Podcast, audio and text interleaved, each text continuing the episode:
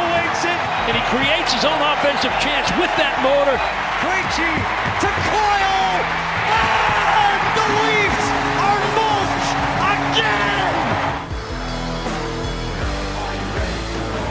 What's happening? Welcome to the NESN Bruins podcast. I am NESN.com's Logan Mullen, joined as always by NESN.com's Lauren Campbell. Lauren, what's happening? What's up? Let's get to this week of no hockey games. Lots to get to this week of no hockey games. Uh, also, no Mike Cole today. He apparently has better things to do. So, just me and Lauren this week. Uh, maybe Mike is enjoying the bye week because uh, that's effectively what this is. The Bruins last played a back to back Saturday with a win over the New Jersey Devils and then a win over the Montreal Canadiens. And now they won't play again until Saturday against the Philadelphia Flyers. I believe that also sparks a another back to back. Um, I currently have ads on my computer that's It preventing me from from double checking. It does, yes. A at, on the road against the Flyers and then back home against the Calgary Flames. Uh, so again, just weird scheduling for reasons that we aren't entirely certain on. Um, but since the last time we spoke to you all, spoke at you all, I guess.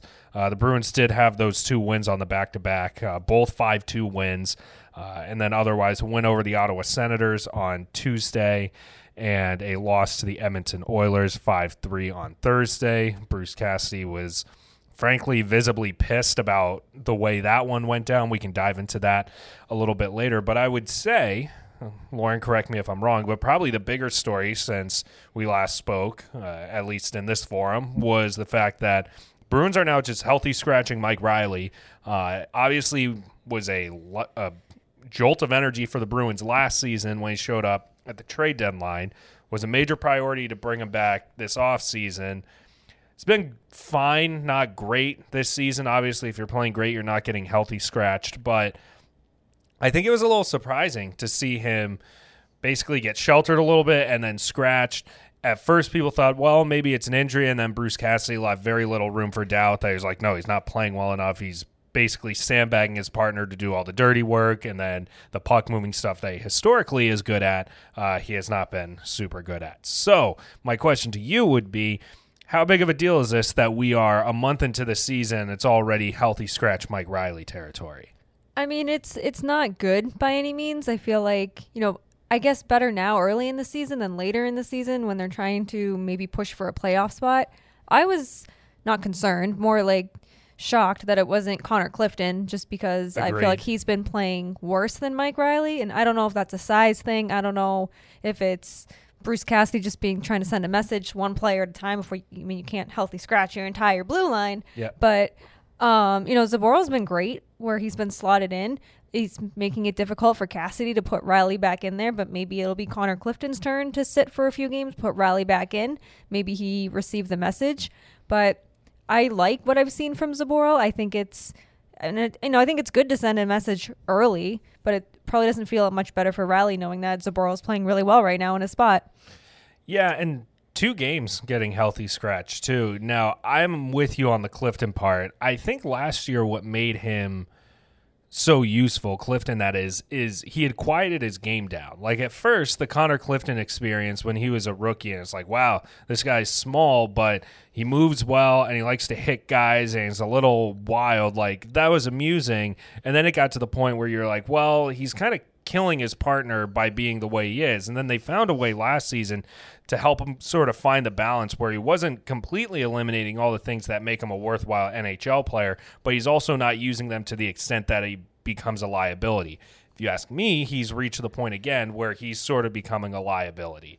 Um, it- we saw that, I believe it was the Joel Armia goal um, on Sunday, where I could be wrong if it was the Armia or the Pezzetta goal that Clifton pinched for basically no reason at all, and then the Canadiens start going the other way, and the Bruins are hung out to dry. Swayman was hung out to dry. So it's that type of stuff that you didn't really see a whole lot of last year, which is why Clifton became so productive. I'm with you that Zboril should stay in the lineup.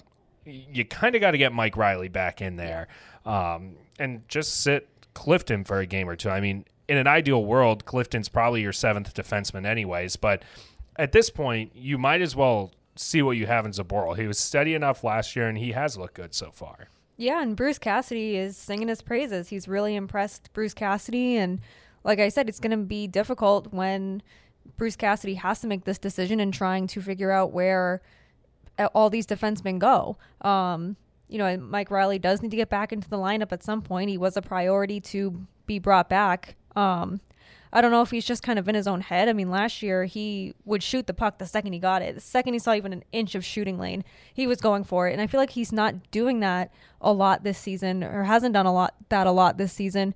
He needs to get back to that. And I think that if he does, it's going to be harder for Bruce Cassidy to keep him out of the lineup over Connor Clifton.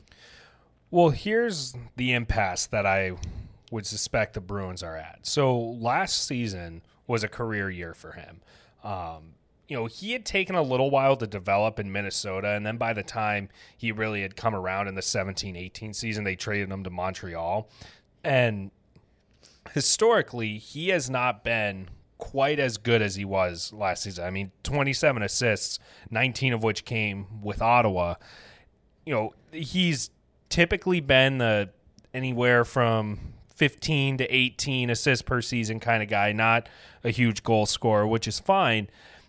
But the version that we saw of him last season, you were catching him at his best. Are you okay with Mike Reilly if you get the version that he pretty much was with the Canadiens and at times with the Senators prior to uh, his breakout season last year?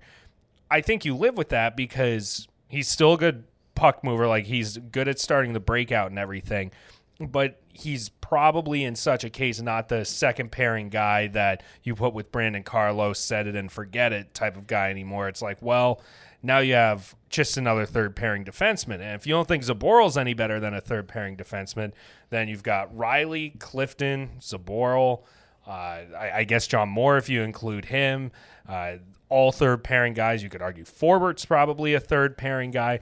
So then it's like, well, who are you playing above where they probably should be? So my question to you would be then, where do all these pieces now fit? Because it feels like you're about to have a lot of guys playing in roles that they probably shouldn't be in. Yeah, it's quite the logjam there. And part of me thinks that sometimes Derek Forbort is the odd man out just because I feel like he's really struggled this season. Yep. Uh, Cassidy loves putting him with McAvoy. It doesn't really seem like the perfect fit there. And he's just, there's times he's looked lost on the ice. We've talked about when Cassidy called Forbort out already, saying he's playing with one hand on the stick. And yep. maybe it's him who needs to sit down for a few games. I don't know. But you have a lot of, you know, third pairing defensemen that are NHL players that are just kind of waiting around, whether they're sitting on the ninth floor or playing in Providence it's going to be, you know, it's, it's a, I don't know if it's a trade deadline thing where they're just kind of waiting on to maybe shed some of these guys or if it's going to be like this all season. Um, I mean, you have to see what you have in Forbort. You can't just give up on the guy, but you also sure. can't give up on the guy that you signed to a, a multi year deal in the offseason because you needed to bring him back. The problem, too, is that if anyone gets hurt, they are hosed. Yes. And that might be kind of strong and reactionary, but I mean, what happened? Eh, they cannot lose McAvoy. They, no. they absolutely no. cannot lose McAvoy.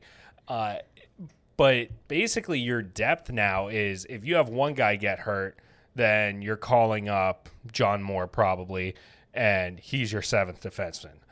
Last year they used what eleven defensemen. Like they Yeah. uh, injuries ran roughshod through the Bruins. So if you start losing two or three guys, then it's more. Then it's Vaakanainen. Then it's a Sean, then it's maybe Brady Lyle. Like you are really testing your depth, and it seems like this is a lesson the Bruins struggle to learn every year is that it does not hurt to have a ton of NHL caliber defensemen.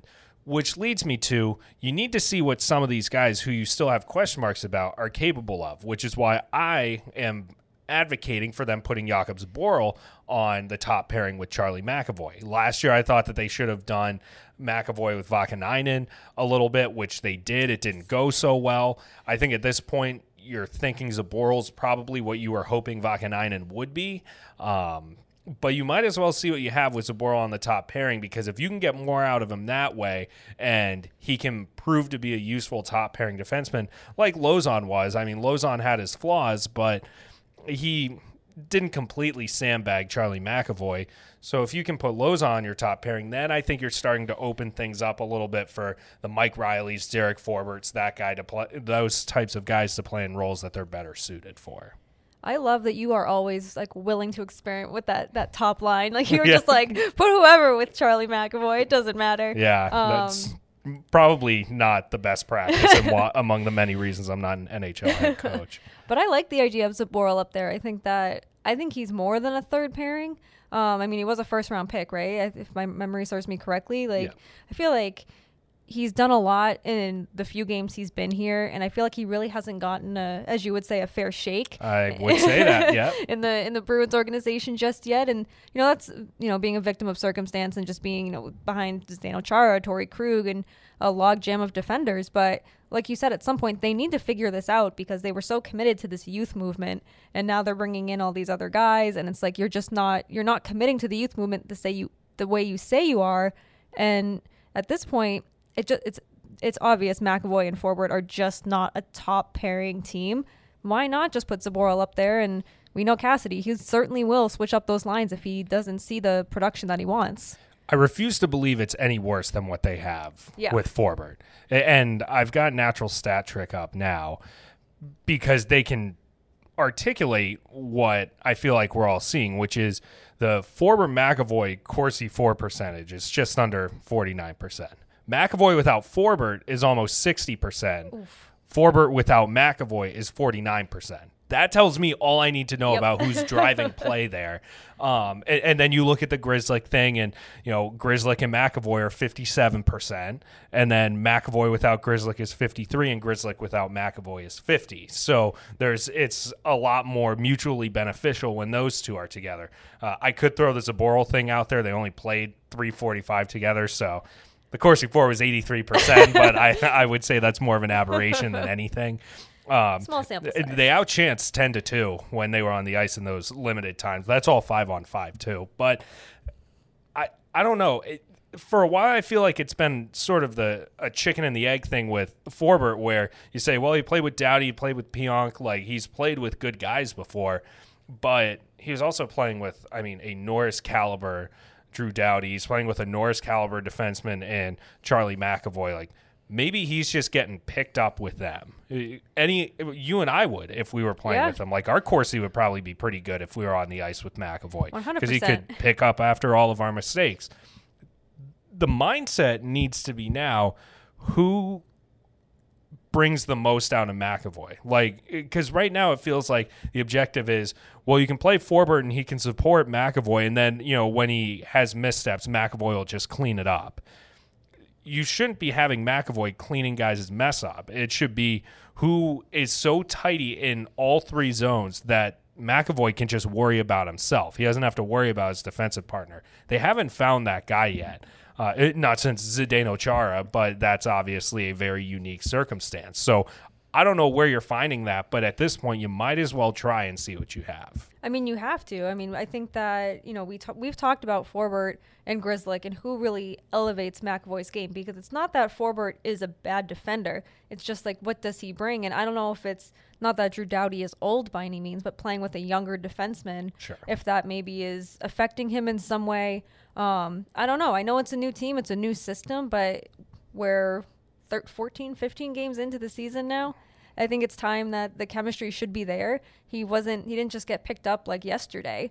So I'm all for just kind of seeing who fits where on this blue line now. At first, I was like, no, it's McAvoy and Grzelcyk. Don't mess that up. But Cassidy is just really pushing and kind of forcing the Forbort McAvoy thing, where at this point, it's obviously not working. Try Zboril up there because what's the worst that can happen? He just gets bumped down again. It's, I mean, it's worth the shot.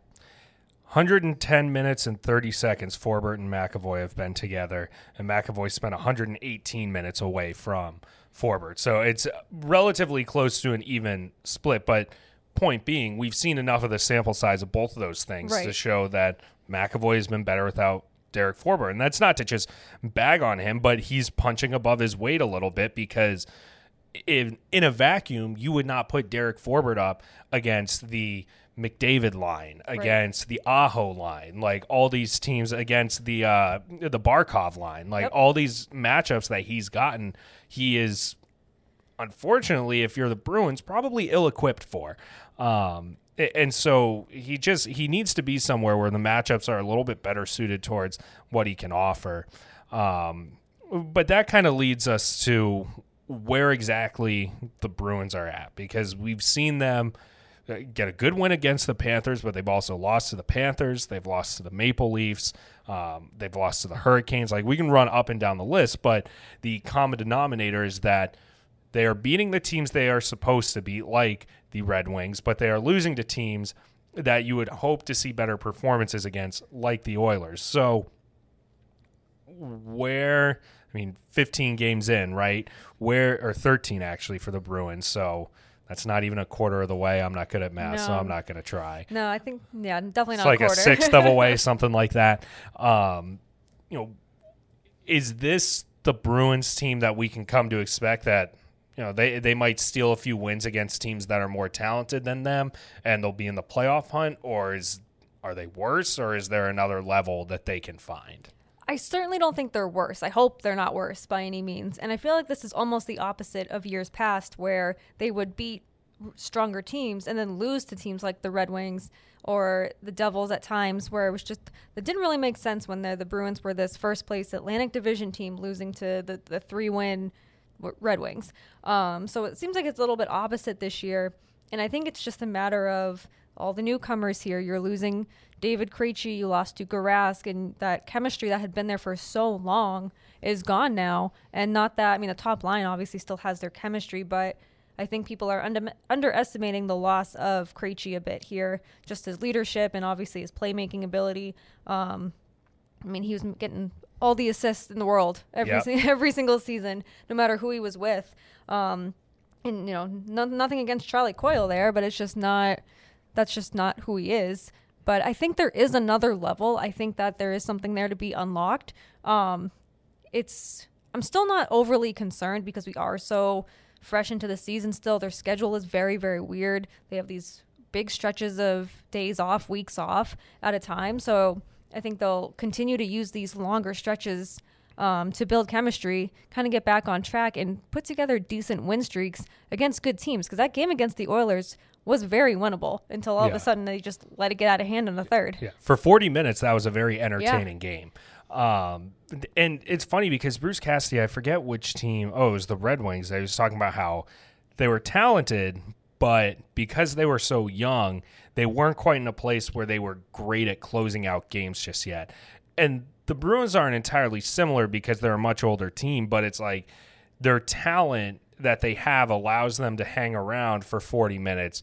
But unless it's Patrice Bergeron, Charlie McAvoy, Brad Marchand, or David Pastrnak, the likelihood of getting someone to really push them through in the final 20 uh, has not really been there yet. Maybe that will come around. Maybe that's, you know, the Nick Foligno effect. Maybe that's what you're expecting to get out of Erik Haula, guys like that, but they're just not there quite yet. Um, to the point about Coyle, not to sound like Ronald Reagan, but I think that there's sort of a trickle down thing that's happening here where Coyle has actually been fine in the second line role. However, he's so much better suited to be playing on the third line to the point that, you know, are you're probably better off with a Nosek, Haula, Lazar fourth line because you have a more capable second line center, and then you get to put Charlie Coyle on the third line where he has much softer matchups. I think that's the issue that they're running into more than anything is like, you know, you're getting about what you want from Charlie Coyle. He has five goals, three assists already this season, but you know they, they just don't have that bottom six depth. Maybe that's an injuries thing i don't know but that's going to kind of come and kill them at a certain point because that's been their hallmark for a while is they could roll out four very good reliable lines and now the bottom six uh, not entirely to their fault. Like I, it's too early to say it's a roster building issue but they're just they're not there yet. No, they're not. And I think too that going into the season, people were excited about the the bottom six because it was it, it looked strong and people were confident in Coyle moving up to that second spot with Taylor Hall and Craig Smith. Craig Smith hasn't looked all that good this year. Sounds like it's really due to an injury. yeah something's not right there Yeah, something's definitely not right there. Nick Foligno's on the second line. Um, a lot of roster reconfiguration already. But the bottom six certainly has not panned out the way it looks on paper and the way many thought it would. Because if that third line clicks, that's you know three very solid lines right there. Hmm. But yeah. you're asking a lot of Coyle in a role that was, you know, occupied by Krejci for 15 seasons. You can't replace that overnight. You can't Yeah. replace that in a season. But when he thrives on the third line, you wonder if it's worth maybe kind of toying putting him back down there for a little while. Yeah, I mean, you probably feel a lot better about your chances right now if your third line consists of, I guess, DeBrusk, Coyle, and Smith. Yeah. But eh, and then you have a, a better playmaking center with Hall and Foligno or something like that. I will say I've been pleasantly surprised with Foligno. I, you know, we've only seen a few games out of him now. I think he had played in two before he got. It was the second game of the year, and it's been three games since. And you know, I, I don't think they're expecting Nick Foligno to be a world beater, but he could be very good on that second line because of his willingness to get to the net and push around and whatnot. So he's a good energy player, and it seems like they'll be able to lean on him for that for a while. Um, yeah, I mean, they're just at a weird spot now where the schedule's been weird, so it's been tough to sort of build or lose momentum in any way because uh, nothing's happening. You play one game and then you're off for a while, or you play a back to back and you're feeling good about yourself and then you're off for a while. Uh, so I don't know how big of believers the Bruins are in the momentum effect, but I'm also going to reserve judgment until we start to get into like December because it, one way or the other, they just haven't been able to roll. Like they haven't been able to go on a, a real gut check losing streak or one of those winning streaks that they always seem to go on around Thanksgiving where they look like world beaters. And you're like, well, crap, this team's one of the best teams of the Atlantic, if not the East. Maybe they get to that point. But right now, the schedule's just not allowing for that to happen. I will say though, it was very reassuring beating the Canadiens and going on those back-to-back wins into this bye week, we'll call it, because Sure. I I feel that if they the momentum would be so different if they went in if they lost the Canadiens. This time they know they've won a couple games now. They can continue carry that momentum in the practice and then hopefully carry it into next weekend against the Flyers and Calgary, who's a tough team. Yep. But I mean, definitely they don't they like you said they haven't had the opportunity to go on these big win streaks and maybe that's going to come next weekend uh, but we can only hope just because they need to get some momentum going. They need to get this chemistry going in, in order to continue or to fight for a top spot in the atlantic. The Devils are a sneaky good team too. Like that was that was a pretty convincing win for the Bruins, and it would have been a massive kick in the pants if they ended up dropping one to the Canadiens because the Canadiens have been just awful this year. Oh, yeah. they were playing Sam Montembeault, who had, they had gotten off of waivers. Um, it- you know, it just that would have been a very tough way to go into five days off.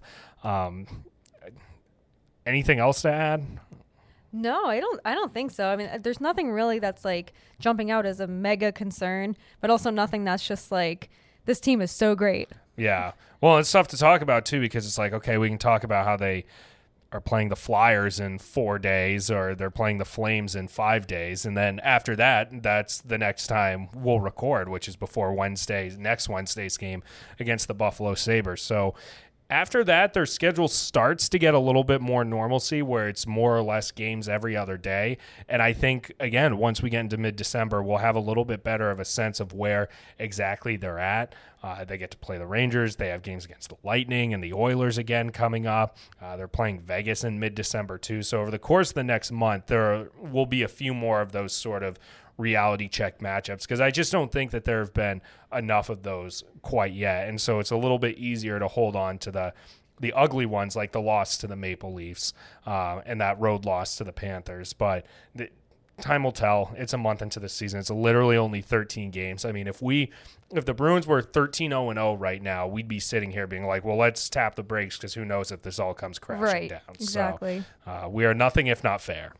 Uh, so we'll uh, we'll call it there. That's Lauren. I'm Logan. This has been the NESN Bruins podcast. We will see you again next Tuesday. Please, uh, wh- what do you do on iTunes? Do you you rate review and subscribe? you rate, review, and subscribe? What a great host I am. um, until next time, see ya.